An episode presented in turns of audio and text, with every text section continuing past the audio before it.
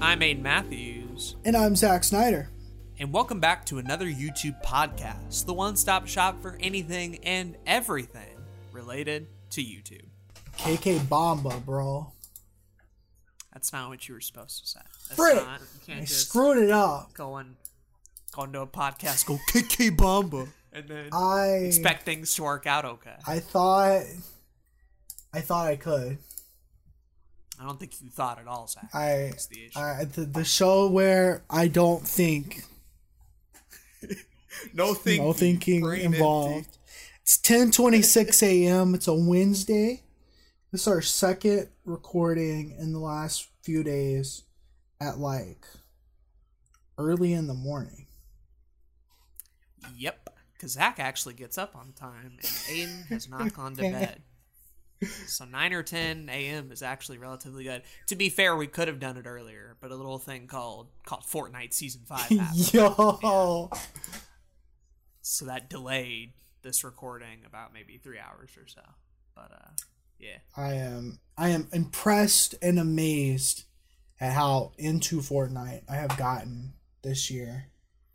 Um and I'm okay with it. Should have been fun. bro, me too. Me too. enjoyed Been it. on that bandwagon with you whole way through. Same with Parker. Same with Jay. Yeah. Just been on that Fortnite gang all the time. Season five looked dope as well. Realize that um, I play play it more like more. an RPG than I do just like a battle royale. And I think that's what a lot of people that, that shit on the game don't quite know about. But yeah, there's a lot of RPG mechanics. And that's kind of cool. A lot of collecting, EXP grinding, stuff in between. Yeah. Uh, it's dope all around. But uh, what are we talking about today, Zach? 'Cause this was actually your idea. It's the reason we're recording one so soon. That's crazy. I thought we were going to do a Fortnite episode, but no. Uh, instead, there is a interesting little thing happening on Twitter. Uh, big YouTuber, Mr. Beast. If you guys have ever heard of him, he gives a lot of money to a lot of people, and uh, dude's got like millions of subscribers at this point. It's insane. Um, but he posted on Twitter. He said. I wish there was a way to invest in social media influencers. Long story short, he wants to invest in YouTubers and he's willing to give some money to a small YouTuber for a percentage of their channel revenue. So that's what we're going to be talking about. Kind of some takes that we've seen on Twitter responding to it, and then our opinions on kind of investing in creators and a monetary standpoint and then we'll probably touch on some mcn stuff a little bit because there's kind of a history Because believe it or not, we've never talked about MCN. Never. Or networks, really.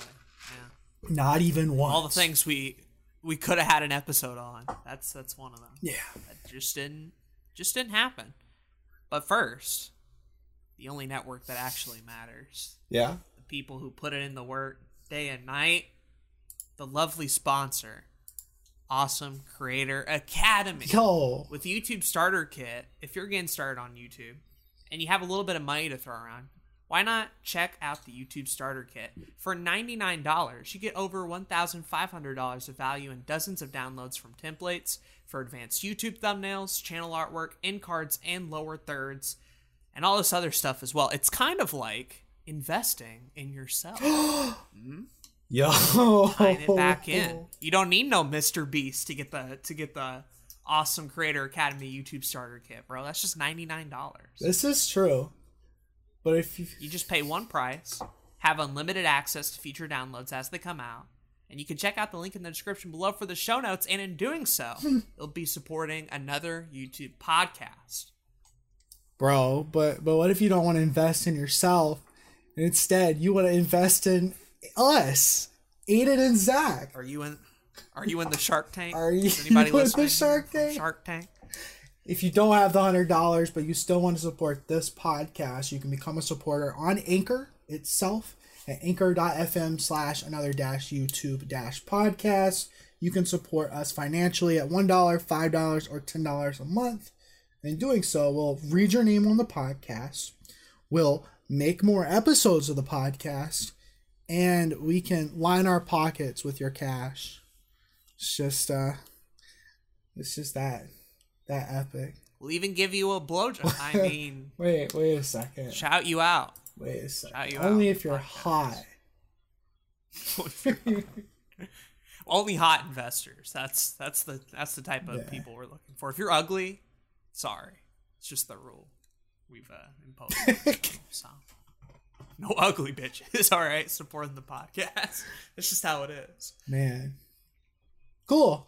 Thank you to thank you to the boys for supporting the podcast. Thank you, by the way, to the boys who supported us on YouTube recently. Yeah. So I'm logging into our YouTube account to see if we had any comments. Um, and because we're recording this early, we don't have any new ones right now. But I realize uh, our YouTube's term of service and Twitch DMCA video episode got a whole 57 views which like uh compared to literally everything on the the channel um it is our most listened to episode by far. So we appreciate you guys thanks for for coming in and it's like there's a decent amount of people that stuck through that so that's pretty cool 21 minutes is the average duration yeah of watch time. yeah which, is pretty good. better than nothing I, I mean it's a lot better so that's cool we appreciate you guys They made it through the intro and like the ad part of the topic, even like they, Yeah. you know, they put in some listens, some hours. Um, so thank you everybody who listens to that, and thank you for the two or three people that subbed. You probably didn't care as much about last week's episode, but maybe this one will be more interesting. Who knows? yeah Because I imagine the people who sub to us for Twitch and YouTube news probably doesn't want to hear about our 2020. But uh, uh, you know hey, there's some good shit in there too. i agree Get what you take. But speaking of which, let's go ahead and hop right in to the topic at hand. And I just want to read the original tweet hmm. verbatim. Kind of kind of give us a baseline here. says any Oh no. I got to go back. My bad. I wish there was a way to invest in social media influencers. I don't know anything about the stock market and I find it boring. Like when I see a channel that I think will blow up, I wish I could just like buy shares in it or something. LOL. Any small YouTuber want to give me 10% of your channel for like 10k or 100k? Depends on your size. Let's run an experiment and see how it works. LOL. So, of course, uh, given that this is literally Mr. Beast and the amount of money Mans was throwing around and has thrown around in the past, uh, the replies are, are insane. A lot of people talking about this. Uh, most of it positive, but there's some negative stuff in here as well. So we're just going to kind of like gauge the reaction, talk about what we think about this personally, as well as just investing in YouTubers in general and what the MC in a network world looks like in 2020. yeah So That sounds good. Stick around, you fuck. we, we gonna dive right in. I agree. So it's um yeah, it's weird that we hadn't mentioned MCNs literally at all on this podcast in the past. Uh, but we hadn't really had a reason to. I think the closest we got was we may have mentioned that Machinima had like shut down at some point last year. But I, I don't think we touched on it much. Long story short, uh, if you don't know what a MCN is, it's a multi-channel network they were um there's not many of them around now or at least i don't hear about them that often but in the earlier days of youtube up to like the prime 2012 to 2015 spot when so many people could be partnered um without having any kind of like regulations like we have now uh, these these big corporations would come in and send an email or a comment to a YouTuber and be like, "Hey, we want to represent you as kind of this not only legal entity, but we're we might have some resources to help you with your channel. We might give you more analytics to use. Uh, we might give you some money, but the the basis of what ended up happening with a lot of them was they would use kind of smaller creators to get a percentage of their monthly revenue from YouTube and line their pockets with it. And then the smaller YouTubers by and large would not get a whole lot out of the the MCN. And typically, these would be in the form of long contracts that you would be obligated to be stuck in for two or three years. Mhm. And depending if you had blown up in that time, let's say, or had really popped off with the video, well, those terms don't really change, and you're still paying a good portion of your money to an MCN.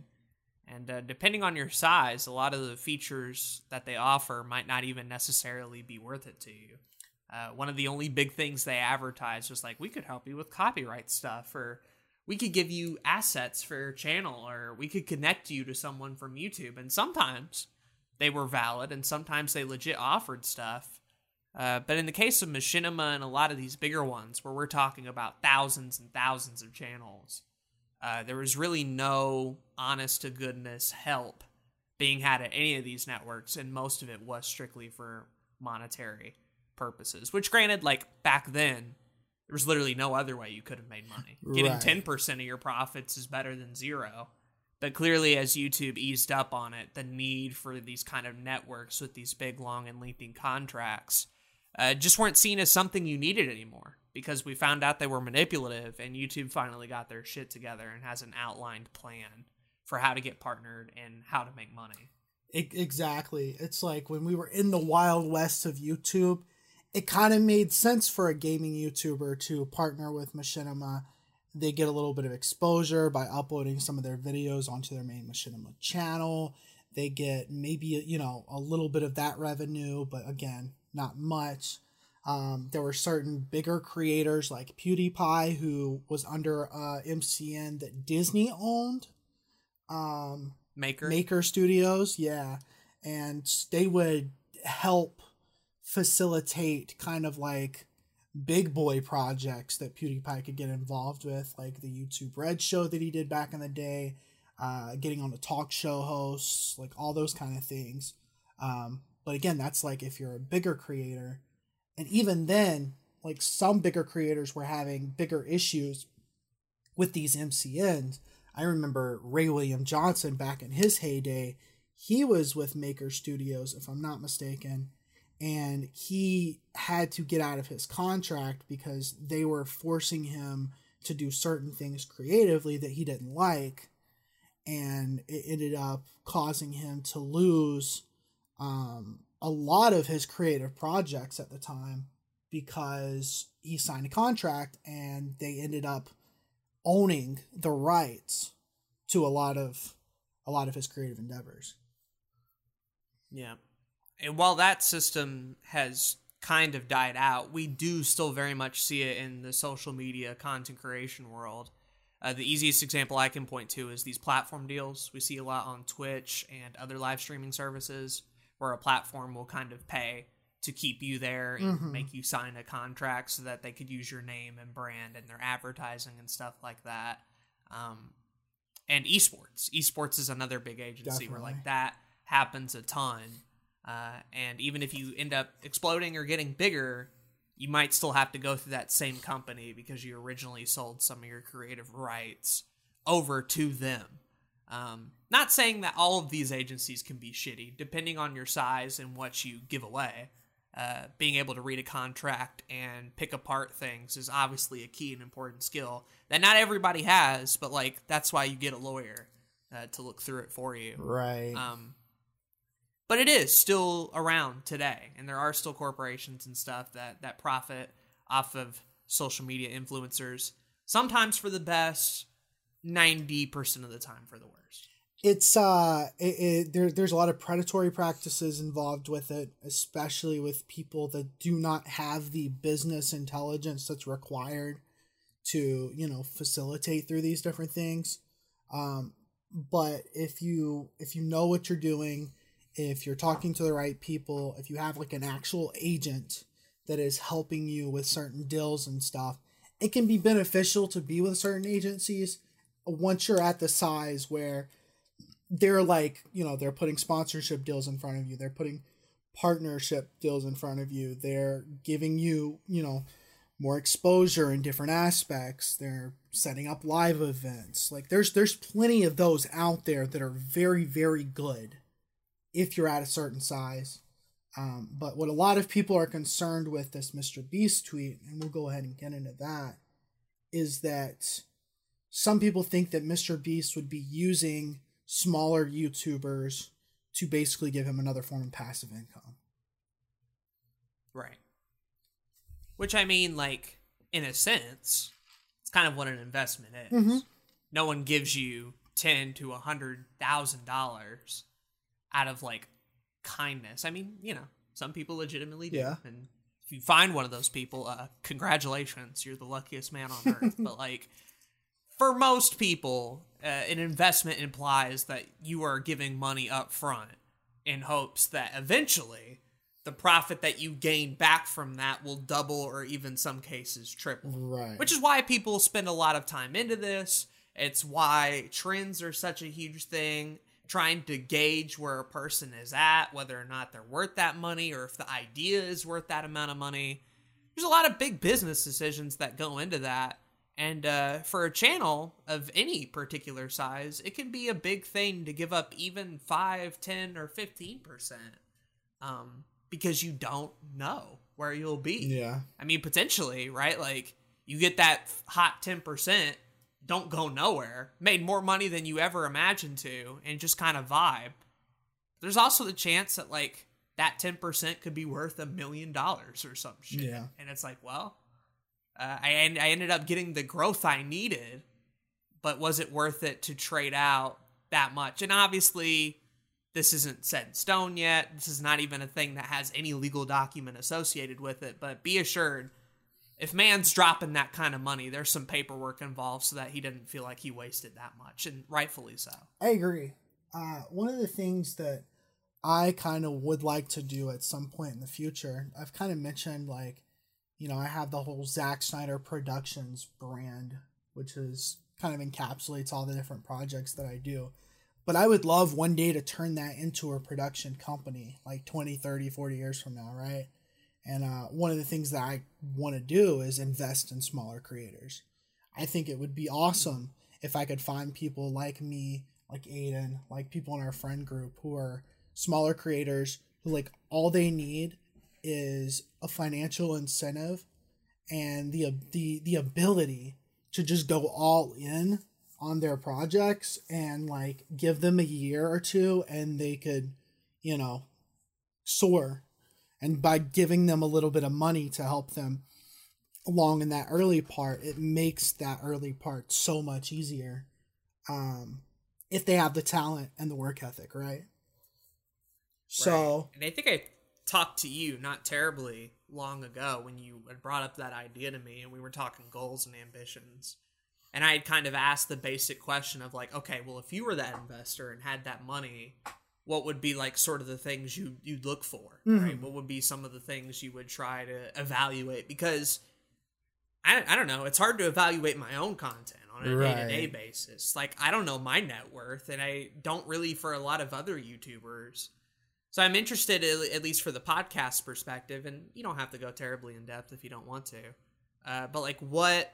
Let's say you were in Mr. Beast's position. What would be some things you would look for uh, to to lead you to deciding on that financial amount to invest or not invest? I think for me personally, I would be looking for someone who's done YouTube for a you know a certain amount of time, anywhere from a couple to to a few years. I feel like is a pretty solid standpoint. I'm looking for somebody who's you know created more than just a few videos. Obviously, um, somebody who's created a hundred plus videos, I think, is a good you know starting point to show that they're really dedicated to what they're doing. And then I'm looking for somebody that has like not only the the the creative talent, right? Because there is some talent aspects there. You want the content to be good that you're investing in, uh, but but also some noticeable. Hey, if they had this particular equipment, it would push them up to the next level. Hey, if they are able to do this many videos a year under whatever restrictions that their life has, then by giving them the financial freedom to just have making videos be their life, you know, you know, their livelihood for a while, then I I would feel, you know, better spending my money on them because I know that by giving them a, you know, like a monthly stipend or a yearly um stipend or something like that that they would they would be using it properly, right? Right.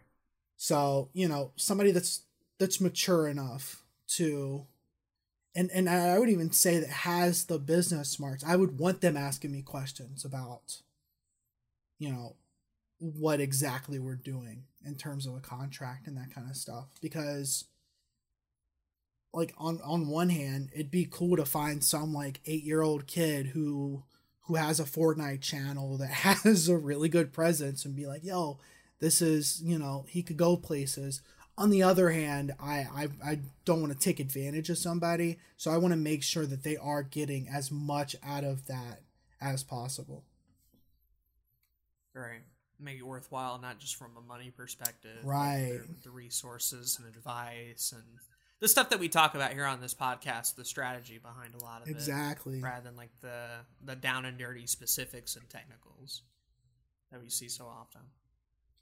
Roberto blake commented on this tweet and said after i launch a new channel idea that i'm working on i am interested in a shark tank deal to see what it would look like and i think 10% equity under the right conditions is more than fair but i want specifics on the experiment side and the money is not what i care about.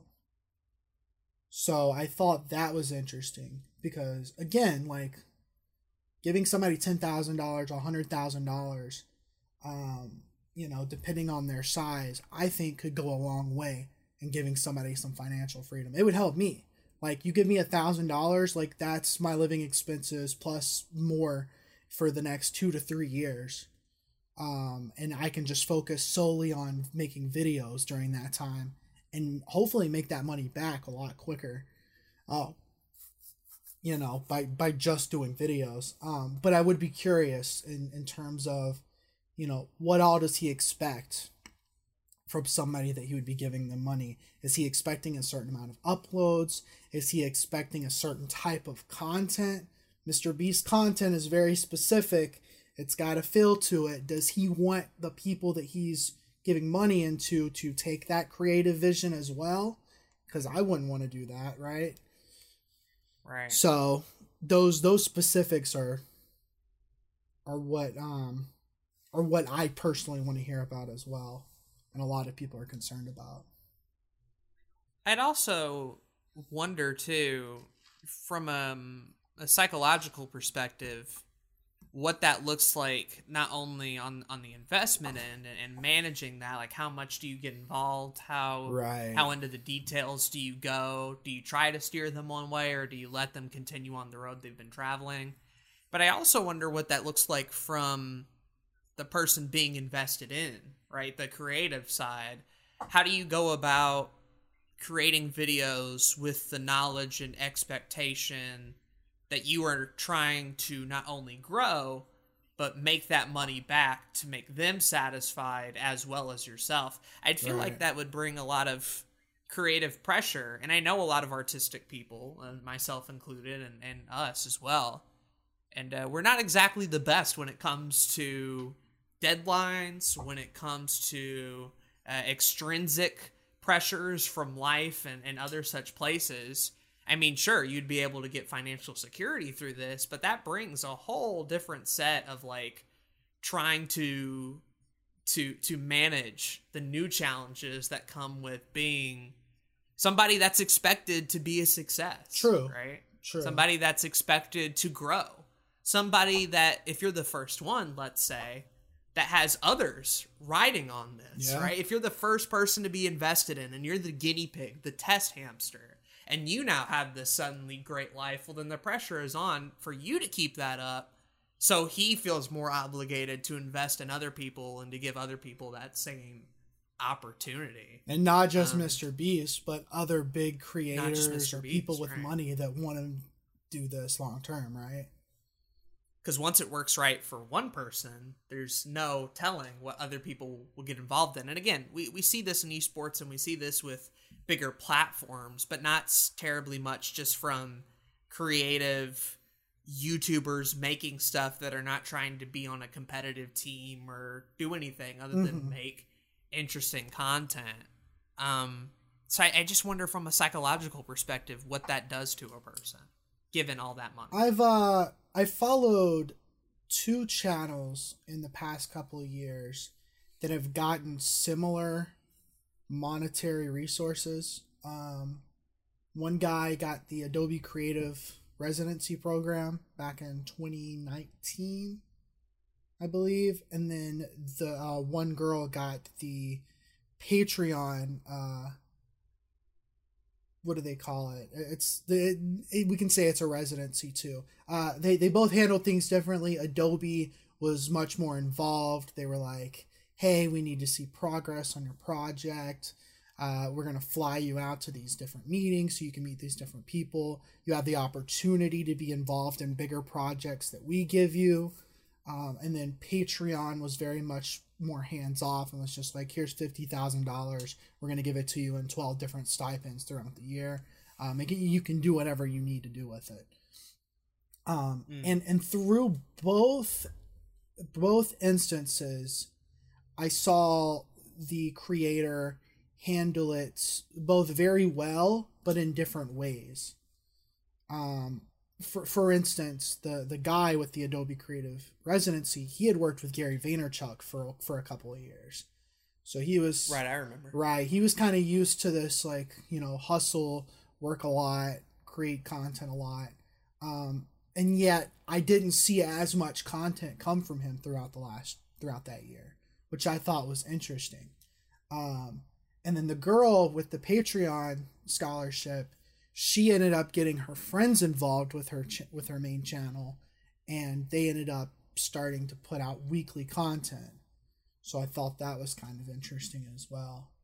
Um, Sort of working at it from the quantity angle of like getting more of more content out. Right. All this to say that I think the type of people that Mr. Beast is going to be looking for and the type of people that would be invested in for something like this would be the people that would be able to handle it well. I, I, I- I think that that's something that you can kind of judge character wise based on their previous content, based on just talking to somebody, um, you know, whether or not they'd be able to you know, cer- certain people have a passion for this that is unmatched, and they were going to try to put in that amount of work no matter what, right? So it is, um, I, I think that financial freedom is something that we talk about theoretically, but like if tomorrow you were given the money to do anything creatively for the next year, like, like that'd be amazing to me personally. It, it would it would Right, mean right. a world of differences compared to what I'm doing But it's- now. but it's not like and i guess this is where i disagree a little bit it's like but those responsibilities don't go away it just changes to something with a lot more personally pressure on my end to succeed based on oh i'm apparently worth $10000 but i haven't proven it yet Yeah. like what that means, right? Like we talk a lot on the podcast, for example, whether it was the Monstercat deal or, or people who go through sub for sub or, or botting and stuff, people getting this sort of success sometimes overnight haven't really worked for it and earned it yet get an opportunity like that where they haven't necessarily proven themselves in any meaningful way and I feel like if you are going to a small YouTuber, you're not going to have a whole lot of case studies and examples to point at Mhm. other than their content and what their scope is. And scope doesn't necessarily mean good content or bad content. Right. Scope can mean a variety of things. Is it more valuable to pay money to a movie reviewer than a travel vlog? Well, the travel vlog can get you more B roll and have life advice, but maybe the movie reviewer is more topical. Which one of those genres plays out more long term? The personality behind it. I, I still think there's a tremendous pressure, at least from my end. If I was put in that scenario, I'd feel a tremendous pressure and maybe even potentially guilt if I wasn't able to even live up to half of that. Right. Um, That's fair. Even if it wasn't my fault. Even if I put in the work, even if I made these vast improvements and spent the money on equipment, there would be improvement for sure. But in the same way, like if I got a thousand subscribers by tomorrow, I would not be properly prepared to deal with that success. And I don't know that a lot of YouTubers would be able to, and I don't know necessarily how well you could be able to judge that given the small sample size and how small a lot of these YouTubers he's looking for is. It would it, it would definitely be a case by case basis, right? Certain certain people are would be able to handle it better than others, and there's there's a lot of there's a lot of unknown factors for sure, and so I, I do agree with you. I mean there there is definitely a psychological angle to it. Um, I don't know if personally that would affect me as much as it sounds like it would affect you. Um, Right. But like, who knows, What's to say? Like, What's really, to say that didn't happen here? right? Yeah, like we know each other, Yeah. but we don't necessarily know what that looks like for some random Joe who reviews movies in his parents' house and hasn't really been put in a scenario like that before. Yeah. Some sure. people rise to the occasion, for sure. There are definitely people who are built that way. But I don't know. I think about people with a more shy personality. I think about people who really just love their their tight knit community. People who are really good at one specific niche, but maybe aren't business oriented. A lot of the time, like being a YouTuber, when you really get down to the base qualifications, are not that terribly high. And I think what that means for a lot of people is you get a huge variation in the type of content creators you get on the platform. This is true. Some of them would would benefit totally from this. Others, like I, I don't know what that I don't know what that looks like. I, I- I think we also have to look at like this is Mr. Beast, a guy who is so energetic, so in your face with his content. Um, very much like he might not be extroverted in person, but in his content, he's putting out extroverted content. If that makes sense. I agree. Um, I agree. he's probably going to be looking for people that exhibit a same you know a the same kind of energy um, whether that be through their personality or their content or their internet presence um, whatever that may mean i i doubt he's going to find some movie reviewer that is like 200 subs that's very quiet very interpersonal very into their own kind of you know space and be like here's $10,000 here's a $100,000 I'm not saying it couldn't happen I'm just saying It'd be wild. that I, I I doubt that would be the type of person that he's looking for in this kind of thing Which I think brings me back to like when I asked you that question of what type of shit would you look for, right? Mhm. Because I think there's so many different angles you could take it from, whether it's consistency, whether it's personality. I think genre again plays a lot. Yeah. I definitely have a disposition. If somebody would have come up with me with a, with a concept of a let's play channel compared to some type of video essay stuff, and that's not that like that's not that I don't think both could succeed business wise, but if push comes to shove and the qualifications are the same, probably picking the video essay Yeah. guy, regardless 100%. of Like, what I I, feel that way. I wouldn't even know? second guess like looking at a let's play channel. Like if I was Mr. Beast and I put out this tweet and I saw somebody be like, "Hey, here's my let's play channel." Like I just would not even look at it. I honestly wouldn't. I don't think that that is a um not only is it not a avenue that I feel like I could help that person become, you know, big with and give them, you know, I and not only do I think it's a waste of money, but there are like hundreds of other people's doing doing the exact same thing, right? Right. So, you know, it's it, genre definitely plays a big part in it. Um, personalities play a big part in it, and I think that if you are the type of person that's looking to invest in channels, uh, I, I feel like the the two main ways to do it is either find somebody that you've already been watching and you're like, I really like this person, I see a lot of potential, and uh, I, I think that they could grow if they had some financial freedom. Uh, and the the other way would be like putting out a tweet and being like, "Hey, I'm looking for people," and then just kind of skimming through and seeing somebody that you find has potential of what you're looking for. Kind of facilitate a lot of the responses and see what comes up. On one end or another. Yeah. For sure. A lot of interesting shit. I don't know if I could do it from if I had the money. Yeah. Would I be able to make those those really like good judge a character calls on somebody like that? Um, just because I'm so early in the process, right? Like, I don't know. I don't know what my success looks like, so I, I couldn't even imagine trying to do that for other people. Some people are more built for that, though, 100%. Some people are definitely like more business oriented. Some people probably wouldn't have the biases I would to begin with. Uh, others might be more experimental and risky in the type of creators and genre they, they sign on for, and just throw money out and, and see what the what the fuck happens. Right. Throw some darts at a wall and uh, and see. Um, so I don't I don't know. Uh, I, I guess I guess a question I want to ask you specifically. Um, we talked about it from from the investment angle and how Mr. Beast is planning about going about this, but how do you think if you're you're a content creator and you even see a tweet like this, how do you find your own net worth to even like estimate if you're in the ballpark of tweets like this or investment opportunities? That's a good ass question.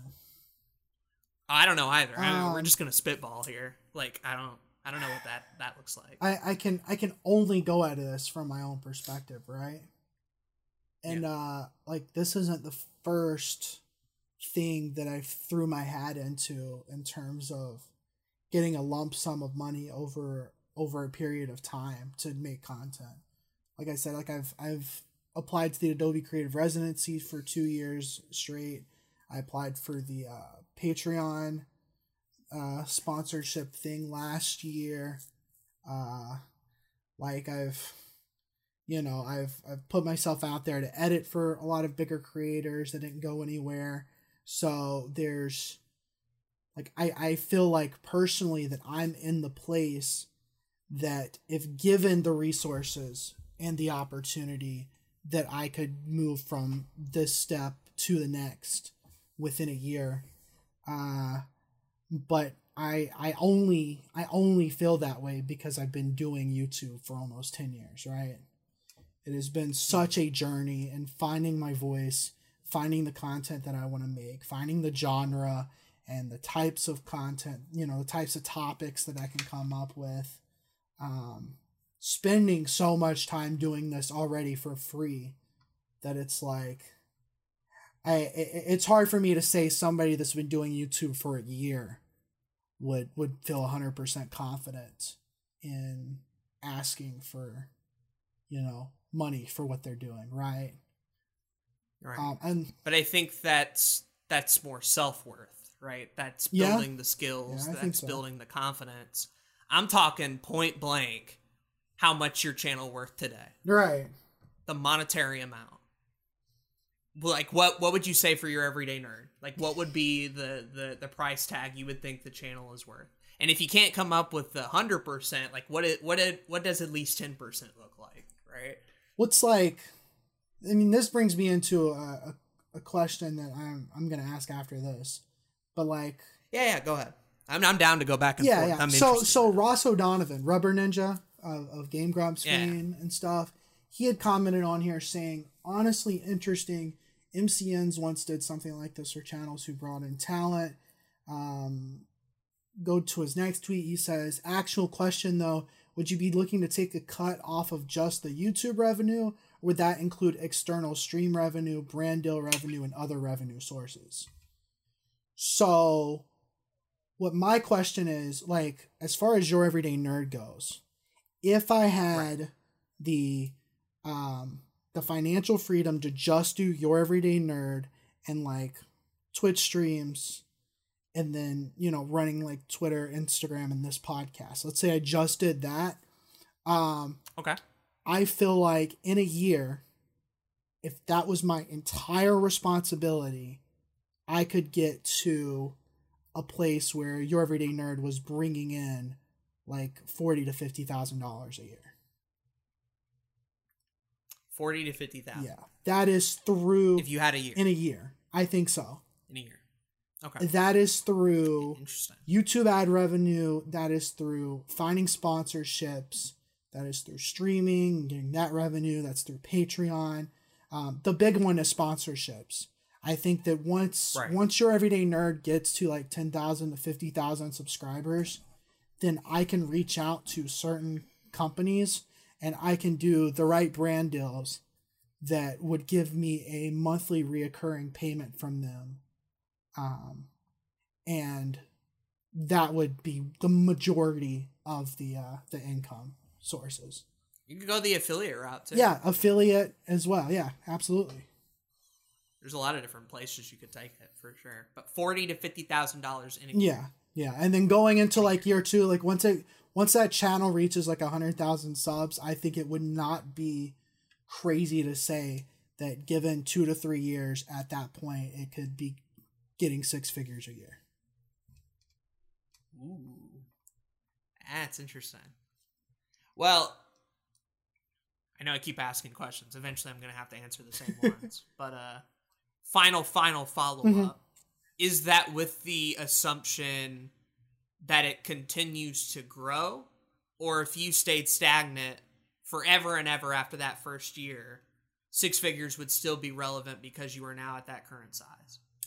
I think Like, is it with the promise guarantee that you're not really paying for the hundred thousand dollar YouTuber Zach Everyday Snyder? Right. You're paying for the promise that it'll get to this number, and then that'll be worth way less than you would have had to have paid once I got bigger. Right.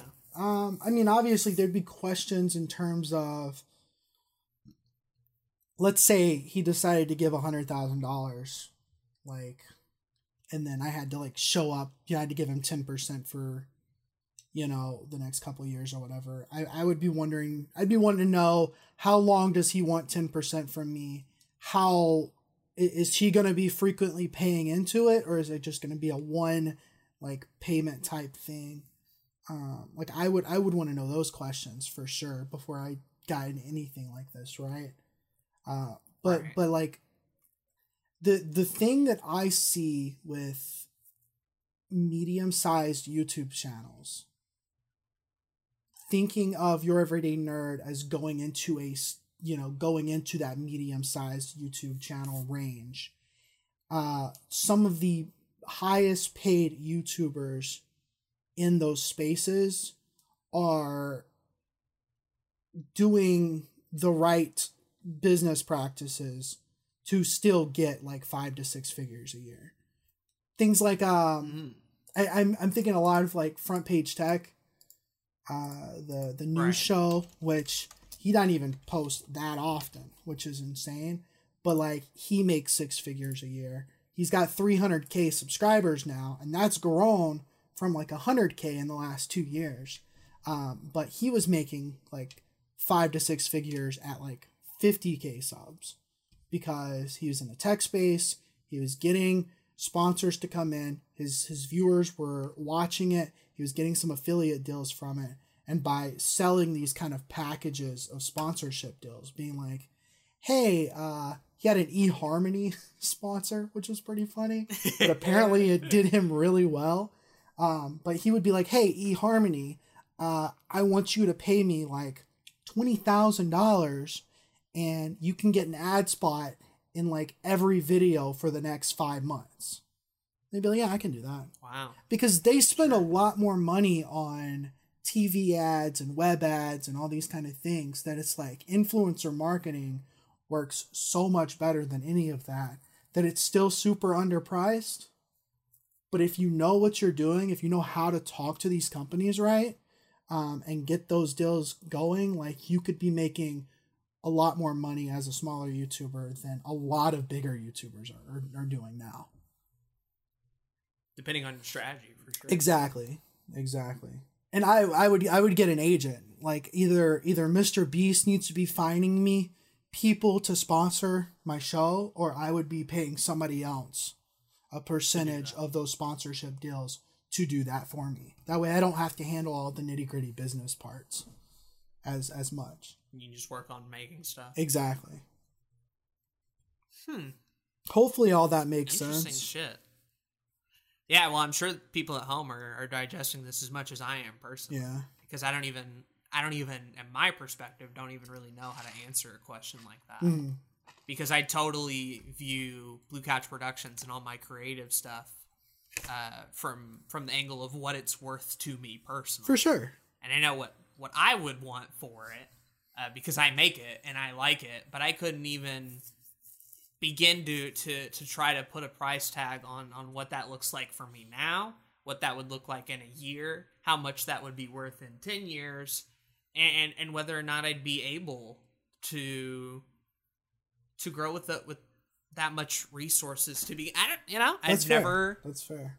I've never really uh, thought about it. So I guess it was just interesting from your perspective because you clearly have in one form or another, uh, Yeah. especially given the fact that you are freelancing now. That kind of gets me ideas stirring of being like, oh, well, Zach's worth this amount, then I can kind of guesstimate off of that what that would look like for me at my size. And then being like, okay, well, from that, where would I be at in one year, particularly if I had no limitations and I can kind of start to fill in some blanks with that information. Definitely. It's uh I mean I obviously don't know everything that I'm talking about. A lot of this is still just kind of like, you know, wishing that that hopefully one day this stuff will happen. But I, I think there is a a large part of me that's you know, I've consumed so much business content at this point, so much advice content, and I've worked with like bigger creators, um, actual corporations, actual entrepreneurs, to the point where it's like like I get it. Like I get the steps that to take to make the money. The the this the the bridge that has to be built is creating enough content, the right amount of con, you know, the right type of content and stuff to get from hobbyists to actually getting paid. Because once you get Right. that bridge built and you have enough exposure on the the different platforms, then like getting the money part isn't as hard as it as it sounds like it would be. That's phase two. Right. Exactly. Exactly. Which is like why I talked about last episode, like when I think about 2021 and going forward with your everyday nerd, like at my pace now, without any outside resources, I'm not expe- expecting phase two stuff to happen for another five years.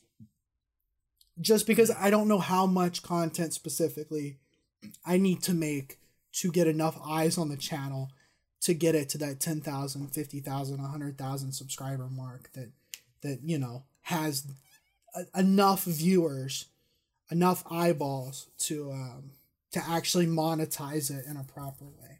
I don't know how long that's going to take. Uh, but I think that if I had the financial um, the financial freedom that I could just wake up every day instead of being like, let me go check what these clients said, let me go edit these these different videos for people. Um, like I would I would feel so much better just stopping playing games for fun, stop watching as many movies, stop reading books or whatever for fun, and just being like, all right, I'm up, time to work on yin. Because it's because I know it's like a not only am I writing on it, no not only is that so important at that point, it's an actual priority, but like it's it'd be exciting, right? Like Right. like I, I I know what to do now. I know I know the exact thing that, That- I need that- to do. That kind of money, you were talking like team, we're talking Exactly. resources you need, the equipment, any dumbass Adobe certification or masterclass to to pick up any information that you would I can spend twenty percent of my time learning new things. I can spend the other eighty percent uh, just working on stuff. Like we're hiring editors, we're hiring people to help me with SEO. I'm hiring an agent for freaking um, sponsorship deals. I'm getting a vehicle. I'm going around town after COVID, of course, and filming wacky shit wherever the hell I want. Like there's the, the the world just opens up when you have money. And like I've had no money for so long in my life that it's like once I get there, shit could be wild. But um I mean, you know, like you said earlier, there is that aspect that even I would still be a little worried about like is this is having that much pressure on you going to cause you to fall into a deeper depression? Or Right. are you going to feel disappointed no matter how much work you do, right? Like those are still things I worry about in the back of my mind. But it's something that I've wanted for so long that I'm like, bro, please, Mr. Beast, give me money. Give me money, Mr. Beast. If you're Yeah. listening to the podcast, That's that's the thing. That's what I'm gonna name the episode. I'm just kidding. Mr. Beast, give me Give money. me I think that could money. really, that could really work out. I'm sure he didn't get requests like that every day. Right. So interesting. I'm sure. Well, those were all the Class. the uh, the major questions I guess I had for you. If you had any to throw back at me, regardless if you wanted to know how I thought about this or that, feel free. Because I feel like I've I've definitely bombarded you with with shit. Yeah, no, that I already kind of knew about. To be fair, and just wanted the podcast listeners to hear. Some of it I, I hadn't heard before, so I'm getting a little bit of both here. How do you how do you personally feel like you would handle it if you had the opportunity for something like this? Oh man, good lord! At, at that point, right? Mhm. 10k, 100k. Uh, I mean, I'd like.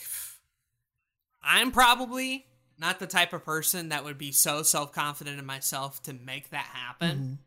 But shit, at 10k, I know people like you and and, and Jay and, and others could most certainly get me at least 50% of the way there.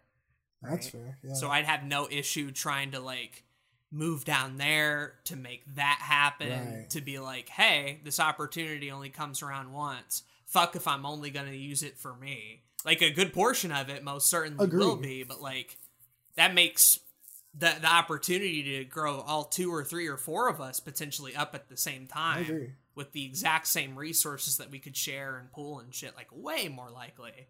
Um so that if i don't reach that plateau well hey i brought everybody up along the way. Um and then I, and then i'd be doing shit like hey i want to do a video about like fucking uh nature in video games and, and some of the the backgrounds and shit that put me in a serene state now it'd be one thing if I filmed said video in, in my house by by a TV or whatever. It would be another thing if I went into the Alaskan wilderness and filmed it too. Right. Right? Like right. really dumb, crazy shit. Like I would even, and this is an idea that literally just came to my head. I'd buy two PS5s, some little robot arms that you could remote control, put it in a little boxing ring, get me to control one of them, and then you or Jay to control another one, and have a PS5 boxing fight. Where one of these $500 consoles would break and never would be usable again. The other one would be fucked up beyond repair. And I'd treat it like an actual boxing match Yeah. like really really dumbass stupid shit like that that like you know worst case scenario nobody fucking watches it but it was super fun as hell to make and i'm like i made two ps5s beat the shit out of each other that sounds amazing that sounds wonderful uh and then i'd probably put a lot of money uh, just to invest in myself right and be like all right well if i don't feel like i'm going this way well then i'm getting the best damn teacher to fucking at least tell me how to learn some of this shit and to shorten that gap between the person I want to be and the one I am currently on, on a creative front. Um, you know, shit, probably, probably shit like that. Yeah. Probably shit like No, that. I get you. Like I was made a joke the other night about like doing a video where it's I go to every Greenville city in, in the, the United States. It's like fifteen of them or some shit. Like you know, or I, I went to every Taco Bell in my state. Just like dumb shit that you couldn't do unless you had the money to put into. It would be really cool for videos. But um yeah, there there's even like the aspect of I don't I currently have a vehicle right now, but I could easily just go film some other shit around my town if I had that vehicle and had the mobility to just go wherever I wanted, right? Right. Um, there's a there's a lot of a lot of freedom with that kind of stuff, and, and some people will be like, "Zach, hundred thousand dollars isn't a lot of money, bro. It's a lot of money. I've lived off of like ten thousand dollars or less for the last two years. That's a lot of money, yeah. you know." Yeah. Amar, I could I can live off of barely any of that, most of it would just go into to um, resources. Some of it I would invest myself just to like make a little bit of extra, you know, passive income off of it. It's just there's just so much so much opportunity in something like that that like I get how some people see it as kind of like a predatory move. Um, one creator that I follow, Thomas Frank, was talking about that he didn't like this because people will fall over themselves to give up equity because they like you. And he's talking about how, like, giving up equity and anything of yours isn't a good idea because if you become profitable, then you're just going to be making them money. But, like, dude, if I'm if I'm making so much money from my content that I have to give Mr. Beast like a shit ton of it as well, like it's like paying taxes. People complain about taxing the rich a lot, and I'm like, dude, you got the money. It's not that big of a deal. Right. As someone whose happy estate, right, the the peak of where I'd want to be like be at when my life is all said and done does not require an insane amount of money to begin with, mm-hmm. um, then fuck if it makes another guy richer for me to be able to reach that goal tenfold and provide for everybody I needed. You know, sure, yeah, have the equity, sure, yeah, whatever, ten percent, five percent, whatever. Like maybe if I was a a multimillionaire, right? It was like, you know what? Fuck, I really don't want to be giving money to fucking Mr. Beast. Like I'd, I'd rather buy right. Ninja, right? Like I'd rather have that money for that. But it's like I don't see myself becoming a millionaire, and and even if I did, I wouldn't have that lifestyle to be. You know, I, I say all this, yeah. and then it might happen, and then I'd be like, well, actually, I do want a Lamborghini. And uh, check out my Gucci boots, bro. The fucking dumbass jacuzzi and like a Gundam and shit. Like you know, like maybe. Yeah. You know, maybe I'd say all that and then be like, well, actually, fuck it. I kind of do want to just be stupid rich. But for the most part, like, I wouldn't probably have that millionaire lifestyle. I'd probably just live a little bit better than I am currently to a point where I was happy enough just to be able to create stuff. Yeah. Right? Like, because that's clearly what drives me or you more. For sure. Is less this financial stuff, but the fact that that financial stuff could lead us to not having to worry about so much other shit. I think it's easy for certain people and like I don't want to I don't want to negate any hard work that they did to get to where they are. There is a there are a lot of really big creators that worked extremely hard to get to where they are. I don't believe that a whole lot of it is luck. There might be a minimal amount of luck, but they still worked really hard to get there. So I don't want to negate any of that hard work. But when you have technically made it, when you are living a life where your bills are taken care of and you're you're a creator you're creating the things that you want to create it's hard for me to say that like i don't get a little irritated at those people that are like no you shouldn't take this deal because it would be it would mean you're giving up some of your money. It's like bro if you don't have this opportunity any other way if this opportunity is money ain't the goal. like it exactly and for me, like money is definitely a thing that would help my life and the people around me tremendously. And it's it definitely is a goal in my life. Uh, but I, I think of all the other things that I could so much easier easily do if I had financial freedom. Things like being healthier, paying for like healthy meals every day without worrying about it breaking the bank or having a gym membership or like I said earlier, having a vehicle that allows me to go to a gym and work out, like, or even just like you know driving to a nice part of the city that I can go walk around in without worrying about getting mugged. Like, you know, there's there's a lot of aspects of of that that you know people that are much com- more comfortable don't think about, and I I just think of all of the pros that would come with that. And and less of the like you know less of the hey i can go buy a ps5 now more of the i can go help my parents with their bills. And then maybe they could start living their life in a way that's not awful right? So you know i i, I think about money a, a decent amount. It's something that i kind of feel like i've been forced to think of in the last last eight or nine years. Um, and I obviously want to make it through creating, where I wouldn't be doing it at all. Uh, not necessarily, but I mean, you know, I wouldn't be forcing myself to live off so little money over the last few years be- because I want to make it as a career as a creator, right? I just think of, you know, like obviously there would be some stipulations with something like this, and obviously I would want to know, you know, how much of that equity are you keeping for how long? Is it a lifetime thing? Is it a few years? Again, are you giving reoccurring payments? Um, are you giving me resources that would help me out, or do I need to go look for those other resources myself? I'd want to know how his experiment would run out. But just out of the baseline, like I can give you 10% of nothing right now for 100K. Like it might turn into a, a million at one point that you get back, but that means I've got 10% of, you know, 10% of 10 million is 1 million. That means I got another 9 million dollars there. So wouldn't really complain about that personally. no, no, not at all.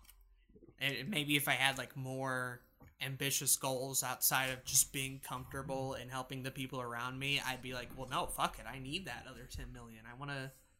I want to build a like World Hunger Foundation or some shit, Yeah. or I want to like run for president or some shit. And it's like, yeah, if your goals are that big, then every little bit of money and, and business smarts and decisions count. But it's like, again, like I said earlier, my bar to happiness does not require a ton of money to get For sure.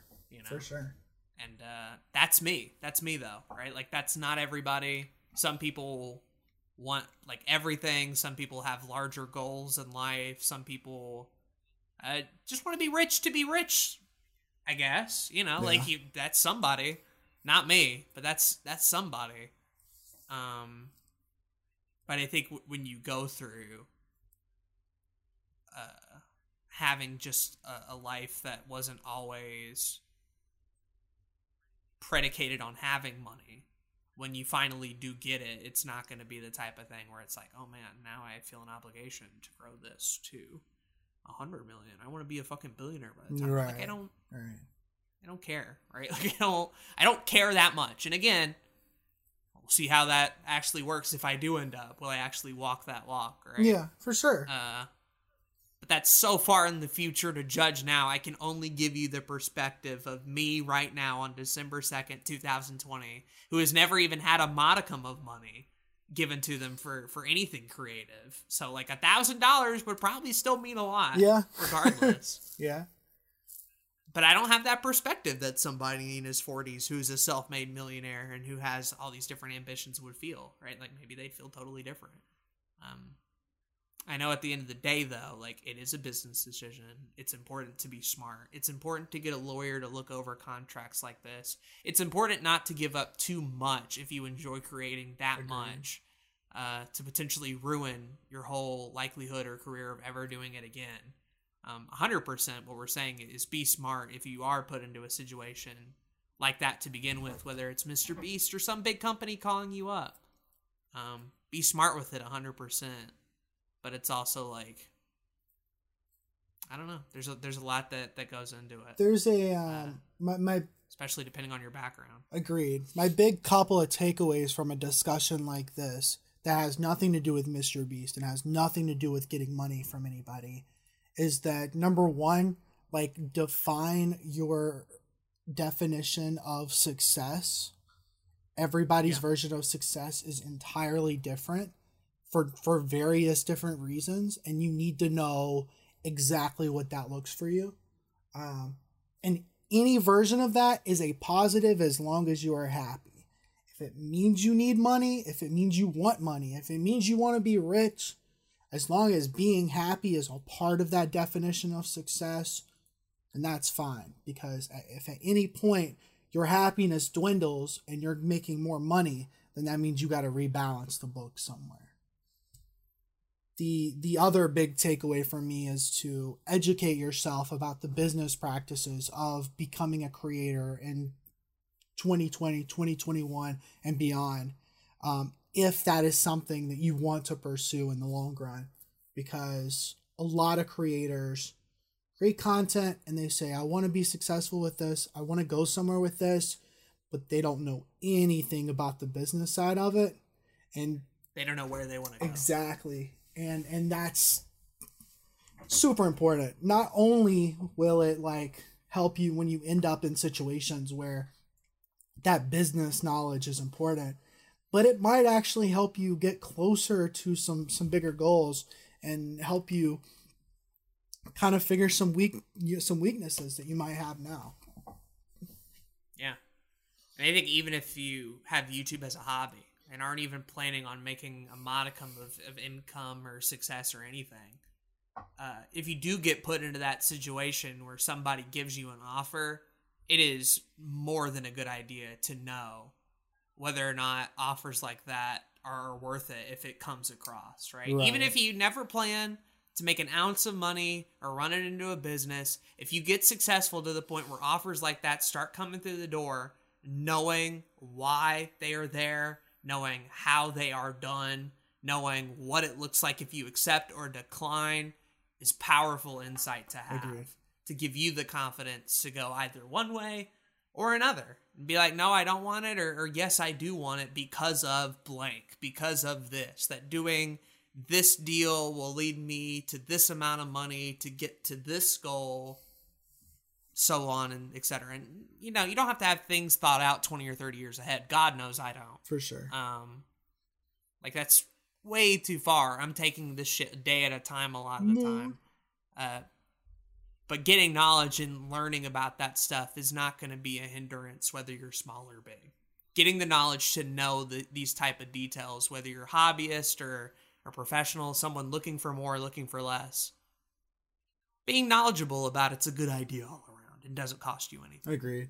And and like Aiden said, get a lawyer. Like if you really need to, get a lawyer because that'll help you figure out whether or not it's something that's that's worth your time, your energy, and your money.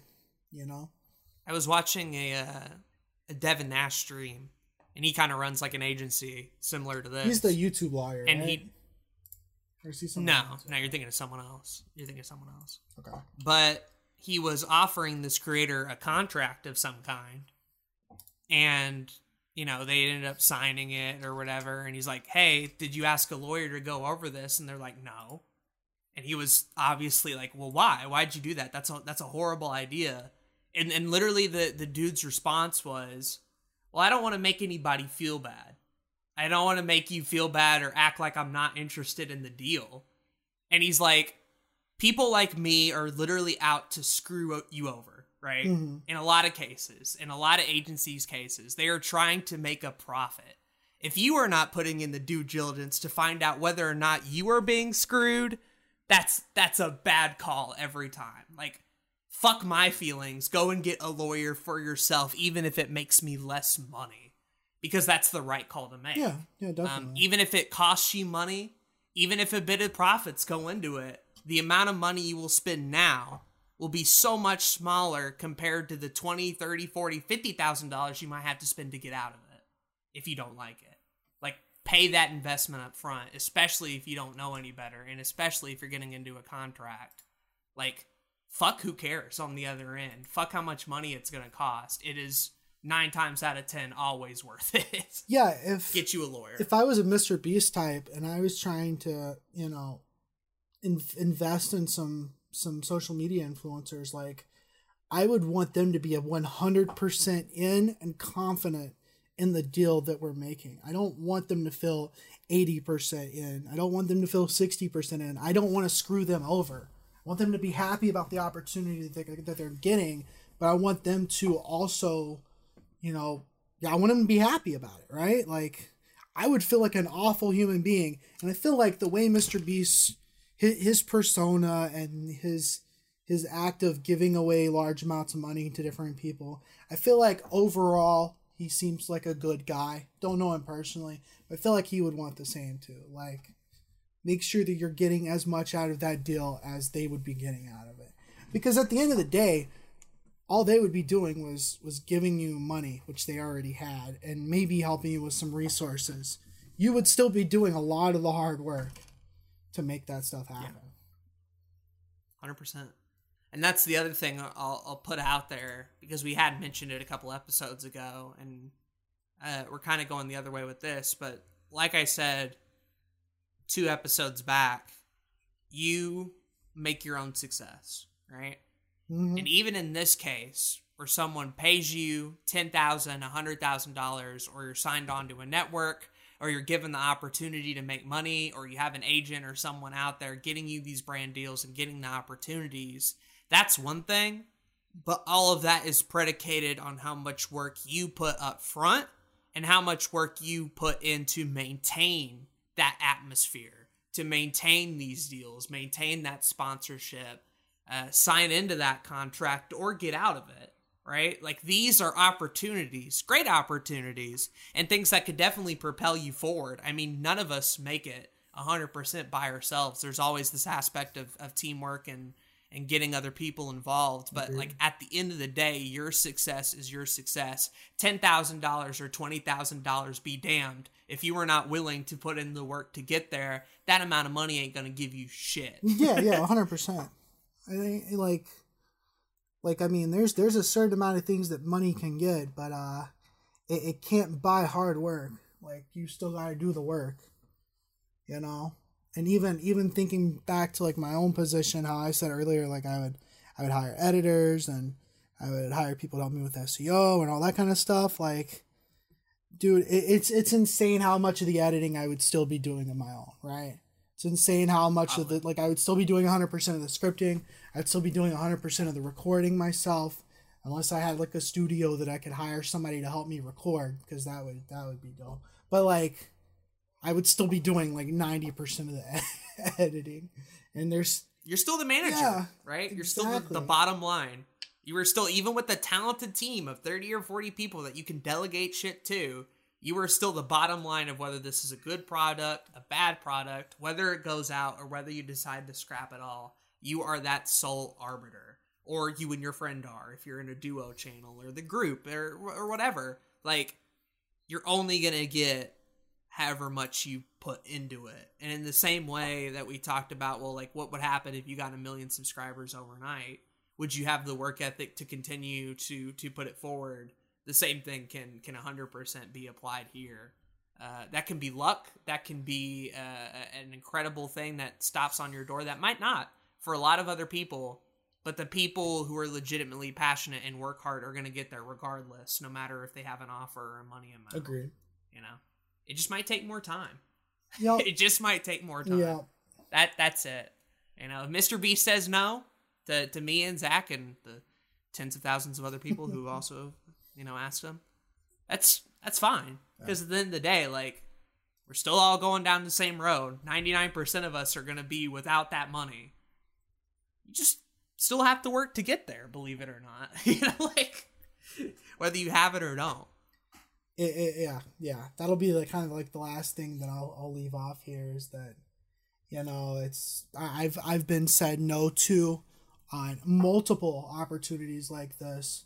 I'm sure there will be more that I will apply for or reply to or um, even possibly get offered and still get denied. And it's like that's fine if it takes me another ten years to get where I want to be or even get close to where I want to be. I'm okay with that, and you got to be okay with that if that's something, if if becoming a creator as a career is something you want to do, because it is a career. It's not a job. It's something that you have to facilitate and work up to, so that you can, like we said earlier, get that definition of success for yourself. Yep. Got to have the goal in mind, you know, at least a version of it or the steps to get you to where you can reach that point, you know, and being okay with the, the very real possibility, because it happens to a lot of people, that you might not get there for a very long time. You know, you get there tomorrow, but you could also get there five years, 10 years. Agreed. You know, you might be successful at the thing you're not even working on currently. Yeah. It happens. We hear it all the time, right? Like the only thing that gives you more shots, the only thing that that can give you more opportunities to hit that home run is by coming up to the plate each time and missing a thousand different times Yup. till the one time it fucking hit. dude, I'd be losing so much in Fortnite, but eventually I win, and I'm like, couldn't got here without those losses. Unless Yeah. I just do nothing the entire match, and maybe this wasn't a good analogy. Get it for free anyway. You know, maybe, maybe bringing it back to Fortnite wasn't a good idea, but it's it's fine. Fortnite's very luck based. yeah, There's a lot of shit that's just out of your control. so much of it is. It's like you never Oh, know if you're just gonna be handed the epic shotgun, or Yeah, if you just get like, "LOL, here's a sniper rifle with two bullets." Like, have fun. but it's those it's those Thanks like minute to minute moments that count a lot of times.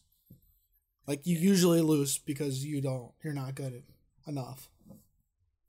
And I think that you get ran over by a whip. well yeah, there's there's that luck, I guess, yeah. Again, maybe it's not a good analogy. I'm convinced you can always find some way to tie back a life event to Fortnite. You're just not trying hard enough to get We- there. We're, we're changing the podcast to another Fortnite podcast. Get hyped. It's happening. Fortnite game. 2021. Let's go. What do you guys think about Yeah. this Mr. Beast tweet? If someone offered you ten thousand dollars to go make content full time, what the fuck would you do with it? And if you're looking at it from the investor side, what would you look for in another creator if you had that type of money? I'd be interested in hearing responses from both perspectives, whether you were the person getting invested in or you were the investor. Let us know your thoughts in the YouTube comments below or at our email, anotherytpodcast at gmail.com. Yeah. We'll read the email, we'll read the responses, we'll read whatever you have to say, unless you shit on Fortnite again and we're not fucking reading your comments. That's right, Cal Fro. That's right. I'm calling your ass out. Damn. Damn, talking about League of Legends is like Fortnite. I'm like, maybe you got a point, but I don't care. I don't play League. Ugh. I'm angry. Zach Angie. Zach Angie, bro. Look what you made him do. Nah, but you but seriously, I am. We are, we are definitely interested in hearing what you guys have to say about this. I feel like it's gonna create either a lot of comments or none. So I'm hype. Either way, Ooh, flip a coin, it'll be bro. it'll be epic. We're probably, if I had to guess, if I had to guess, if people actually listen to the episode and get this way through, we're either going to get the comment that's like, well, you shouldn't really consider YouTube as a business anyway because there's so much luck that goes into Yeah. it regardless and that you should really just treat it like a hobby and hope for the best. Or we're gonna get the we're gonna get the real business minded crazy like I've thought ten years in advance and know every video I need to make to get to that point. And actually, here's why this deal is secretly genius or secretly stupid, depending. uh, and then like leave this long thread about like why they they think one way or the other, and uh, be like, wow, um, man's man's really typed all this out. What is this Reddit? It's- it's not your Reddit moderator, like you know. But that's that's what I think. Is going to be one of those two camps. People who are either beyond super serious, or people who think that YouTube is essentially gambling, and you're just fucking rolling uh, dice to try to reach 21. I don't know how I don't know how blackjack works. Just slots. People who think YouTube is slots. Here's my analogy. Fair enough. You get me, I right? That makes sense. Somewhat. That's what I think. I agree. It, it's gonna be interesting. I think we're I think we're good. I think we're gonna Heck yeah. end it here. So I've been Zach, And I've been Aiden. and thank you for listening to this episode of another YouTube podcast. Pagua Man.